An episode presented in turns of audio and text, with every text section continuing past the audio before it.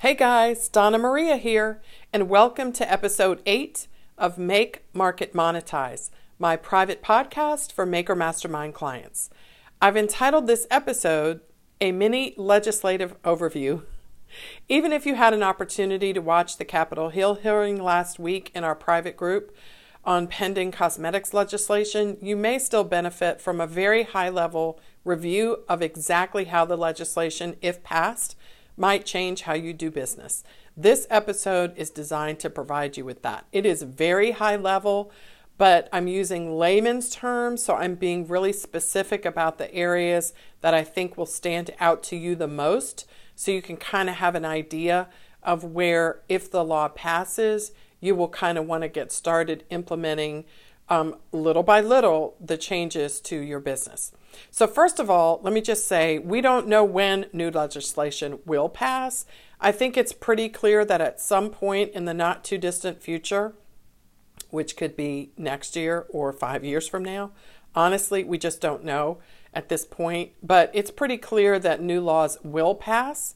And um, that is not altogether a bad thing since the cosmetic laws have not been overhauled since 1938. The regulations have changed at the FDA level over the years, but the laws themselves have not changed.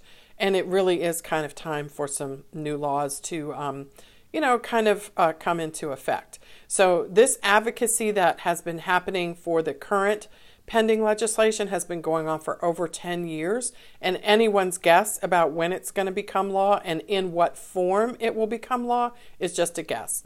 But even when a new law does pass, I want you to know that the effective date will be in the future. You will not have to comply with the new law on day one. I don't know how long the compliance delay will be, but Congress, when it does passes new laws that affect uh, industries, unless there's some urgency, which there isn't here, um, you always have a certain amount of time to review the details and incorporate any new requirements into your business. And what Congress will do is pass new laws and then direct the FDA to actually implement those laws. So there will also be some time during which the FDA will be um, accepting um, documents and arguments about some of the requirements in the new law. That's called the rulemaking proceeding. So some things won't be clear for years, but basic things will be clear. And I want to cover um, those main things as we talk here in this podcast episode. So, the first thing, again, you won't have to comply on day one. You're going to have some time. I don't know how much time, but that's one of the first things that we'll look for if and when a new law does pass is how much time do we have so we kind of know what general time framework we're working in so secondly it is highly unlikely that a new law will change any current state law requirements so even though this will be a federal law, if you already are complying with state cosmetics laws, they will not change just because a new federal law passes. Now, um, the new law could possibly say that it will preempt or nullify existing state law in the cosmetic arena. That is highly unlikely. Um, we advocated for it for a long time very strongly, but it looked like we weren't getting anywhere. So we kind of had to let it go in favor of other things. So it's possible that state federal law will end up preempting any state law, but it's very unlikely. So existing state laws are unlikely to change just because a federal law passes. Now, it may be that the new laws, well, let me just say this. If the federal law directly conflicts with an existing state law, generally speaking, the federal law will control. Um, what what a new law may do is um, preempt states from passing new cosmetics laws. That probably won't happen either, but it's still possible. But just in terms of getting ready, I would not presume that any state laws that already exist will go away because of this new law. If there is preemption language inserted into the new law before it's passed into law, obviously, then we'll have to look really closely to see what exactly that language is preempting at the state level. So I just want to make sure that you know that federal law usually it can often um, you know nullify state law, but I don't think that's going to happen in this case. um, although I can't say for sure, but I, I wouldn't count on that. So there are five main components to the new law. Now, this is not exhaustive, you guys. This is not the total of everything you need to know. I'm going to post a link to my blog, which blog post which contains the hearing and a link to the legislation. You really should read it. Um, even if you don't understand all of it, you should put your eyeballs on it um, when you have time. But I want you to know the five main things that I'm pretty sure are going to end up in any new legislation. Again, I don't have a crystal ball, so I don't know. But based on my experience and what I'm being told and watching the hearings, this is what I think the five areas that we really want to look out for. The first is adverse event reporting. Right now, there is no requirement that companies report adverse events. So, you know, I used your shampoo and my hair turned blue. Um, my skin totally broke out when I used your product and so forth.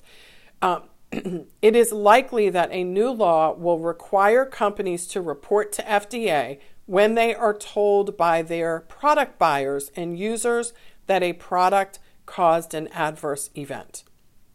So, what will that look like? I'm not really sure. There'll probably be a very easy to use form that you fill out. Now, what is an adverse event? I think the FDA is going to probably have to define that through rulemaking.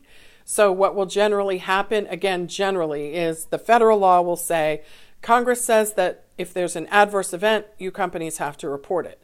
And we're going to leave to the FDA the job of determining what the definition of adverse is. So that's probably how it will work out. The companies, you know, in the industry will argue back and forth about what adverse really means. Do I have to report every tiny little itch or do I only have to report when the hair turns blue? Like what exactly do I have to report and every little thing somebody posts on social media that it, you know, they itched after they used a product, do I have to report that? Those are very real issues that will be hashed out probably during a rulemaking proceeding at the FDA. Um, so, but I just want you to know that that is probably something that's going to somehow fit into any new legislation that becomes law. Second, company and ingredient registration. So, right now, registering with the FDA under their voluntary cosmetic registration program, it's called the VCRP. You should look it up if you don't already know about it. Just Google cosmetics VCRP FDA or something like that. It'll pop up.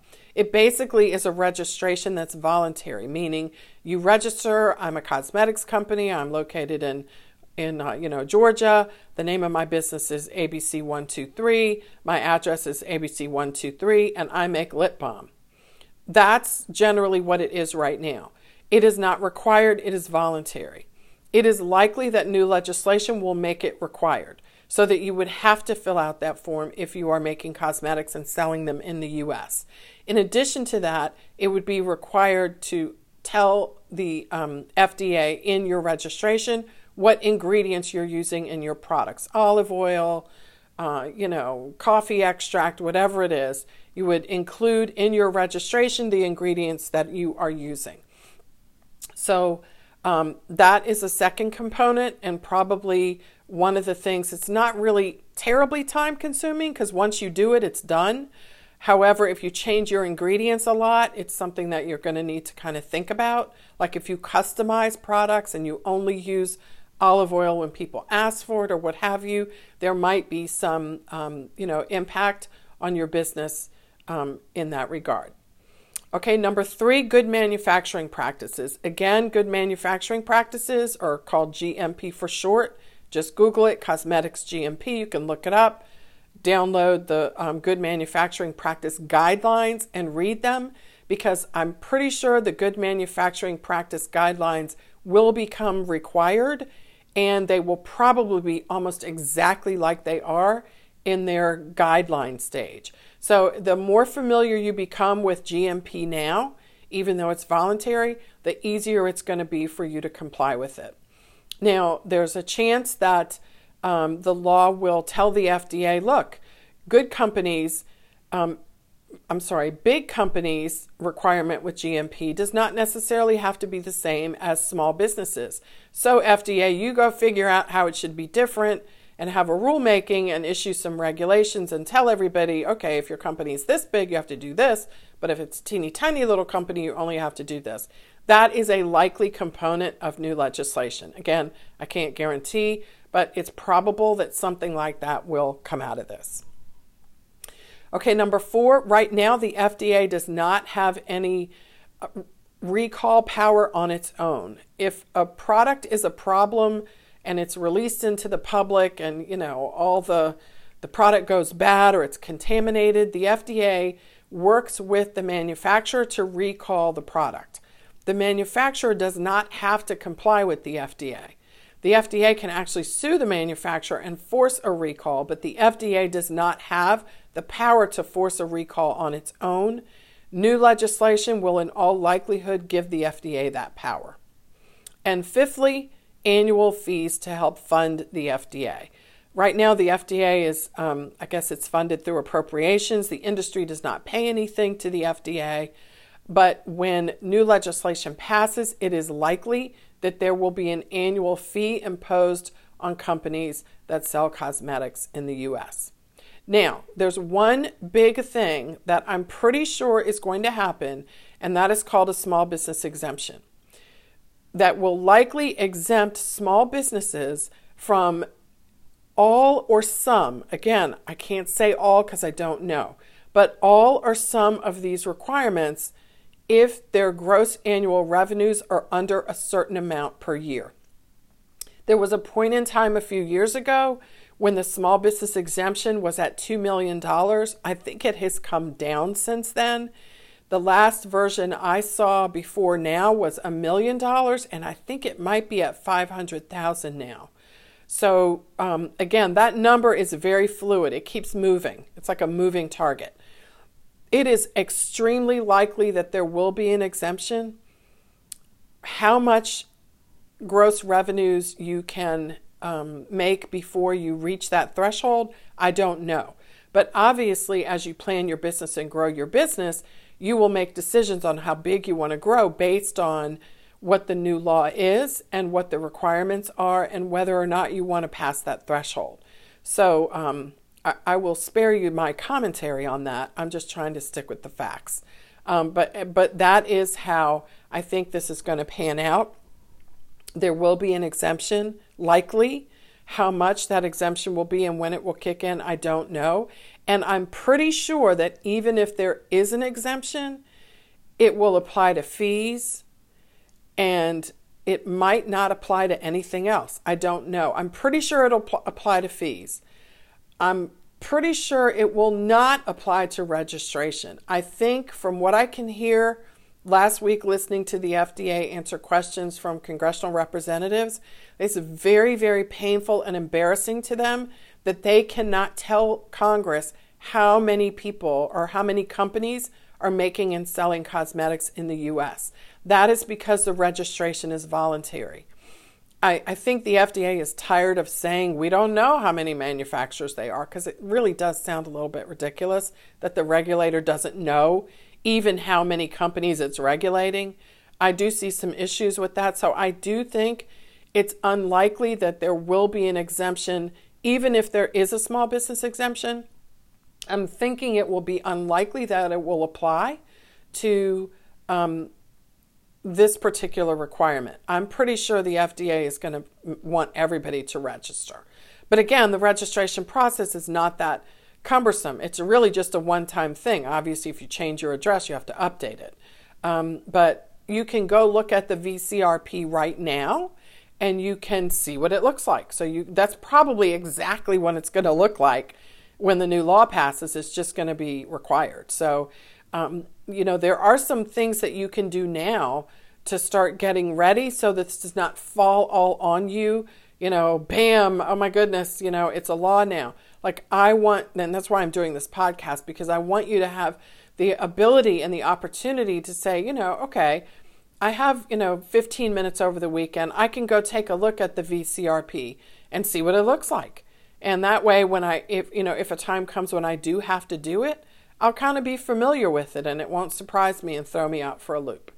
Um, the other thing you might want to think about, and this just really, again, I can't say for sure, but you know, before this law passes, if you can get in there and register in advance, they're, they're, I don't know for sure, but I would think they might be unlikely to ask you to re register. So if you're already in there, you could possibly be grandfathered into some requirements. I'm just guessing, probably shouldn't even say that. But if you think about it, it certainly would be easier for them to just um, ask companies who haven't registered to register because if you're already registered you're already in the database and chances are that it'll it'll probably um, help them not you know break down their website when a billion companies go to register even though some of them are already registered. I'm just thinking in advance. Uh, probably if i had a cosmetics company and i wasn't registered I would probably go ahead and register before this law passed because it's just one less thing you have to do after it passes, and you probably won't have to go back and do it again. So again, that's just me, and I, I can't, you know, tell anybody what to do, but I can let you know, you know, really my my educated um, and informed conclusions and the things that I'm pretty sure will come out of this is what I'm trying to share with you, you know, privately in our private podcast here. Again, you cannot take any of this to the bank. I they Congress could change its mind at any time. All of this could change completely. There could be no exemption at all. There could be, you know, just everything can change. So I'm just letting you know what the status is now and some of the things that I would prepare for and that I would suggest you be on the lookout for as things move on so that you can be more prepared if and when this does become a law. So, again, I want to emphasize there's no evidence that the current pending draft bill will become law in its current format or any revised format. We just don't know at this point. But I'll keep all IBN members updated, of course, but I wanted to give you this more detailed personal update so you would have a better idea in layman's terms of what's probably coming down the pike. So I hope it's super helpful to you. And if so, please leave me a comment on the podcast page inside the Maker Mastermind community. If you have a question you want me to answer for a future episode of Make, of Make Market Monetize, please do that through the Anchor app. If you haven't downloaded the app, you can do that at anchor.fm.